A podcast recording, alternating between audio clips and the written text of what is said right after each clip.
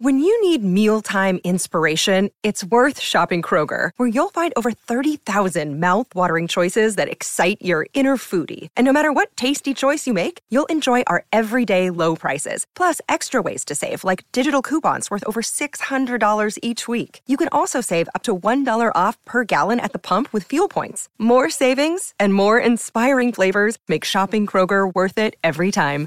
Kroger, fresh for everyone. Fuel restrictions apply. Good Risings. I'm Colin Bedell. Today is Thursday, November 4th, and this is the Rising Sign. All right, so we have our annual new moon in Scorpio today. The new moon in Scorpio is exact at 5:15 p.m. Eastern Standard Time, 2:15 p.m. Pacific Standard Time.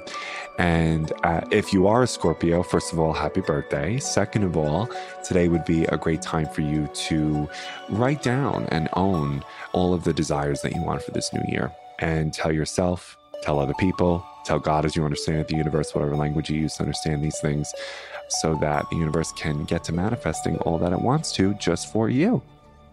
And so, because this is a new moon in Scorpio, this is a time for us to think about uh, new ways of relating to the zodiac sign, right?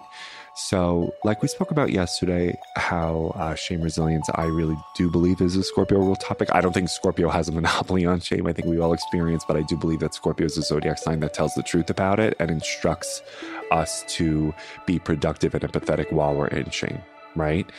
Now, another thing that we can discuss as we're imagining Scorpio is intimacy. And one of my favorite reframes of intimacy is how Esther Perel has reframed it to into me see, into me see, right? I love that. And so when we're thinking about a new moon in Scorpio in ways that we can relate to the zodiac sign differently, I want you to re- review the way that you relate to intimacy and how you actually let other people see the interior world of you and the interior dimensions of you intimacy? How do you let other people see into you? And often that is required, th- uh, what's required of that is vulnerability and self disclosure, which again, not things that we love doing, especially me. I can't stand being vulnerable, right? Who loves it? I don't know. If you do, uh, let me know. I- I'd love to know how you got there. But we all struggle with those things. And so today, what I want you to understand is that something really powerful does happen, though, especially in regards to pleasure uh, and even sexual and emotional and romantic connection with others. In terms of when we reveal ourselves and self disclose, and the listener revels in our self disclosure, we come alive because someone just heard the innermost dimensions of us. Why am I sharing this with you? Because more often than not, when we think about vulnerability and self disclosure, what's the first thing we think about?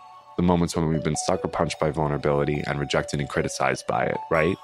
We don't often have language and vision for what happens when we do it and when people respond kindly and lovingly and in the way that we want them to based on vulnerability, right?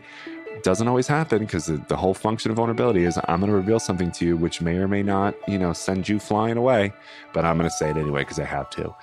But I would love for us to really imagine, because that's what the new moon responds to is different intentions, different imaginations, different wonderings, different meditations and curiosities. What would happen if as you revealed yourself to another human being and shared who you are and what your hopes and aspirations and your dreams and your fears are, that because they resonated and responded so well, you felt more confident and more alive than ever before because in your act of self disclosure, they listened, loved it, and now you are in self revelation. Wow. Right? That's big Scorpio energy. And I want us to think about what that would feel like, what that would look like. Who would be the person who you think could respond kindly to your self disclosure? And I mention this as well because something that I've noticed throughout Scorpio transits too is that when you tell people what things are, they'll tell you what it isn't. Like, tell me about love, they'll tell you about heartbreak. Tell me about joy, they'll tell you about fear and pain, right? So I think it's important for us to, of course, acknowledge that that is real and happening, and we've all experienced that, and we have the scars to prove it. But also, if we don't have language for what is, not just what it isn't, we're not working with the full deck And that's why I wanted us to focus actually on the North Star of this new moon in Scorpio, which is how self disclosure can lead to self revelation, and then we know real intimacy. So that's what I wanted to share.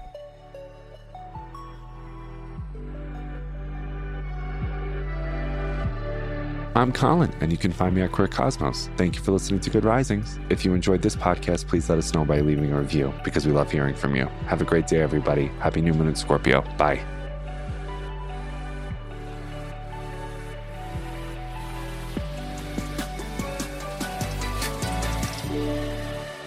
Good Risings is presented by Cavalry Audio. This is the story of the one. As head of maintenance at a concert hall, he knows the show must always go on. That's why he works behind the scenes, ensuring every light is working, the HVAC is humming, and his facility shines. With Grainger's supplies and solutions for every challenge he faces, plus 24 7 customer support, his venue never misses a beat. Call click grainger.com or just stop by. Granger, for the ones who get it done.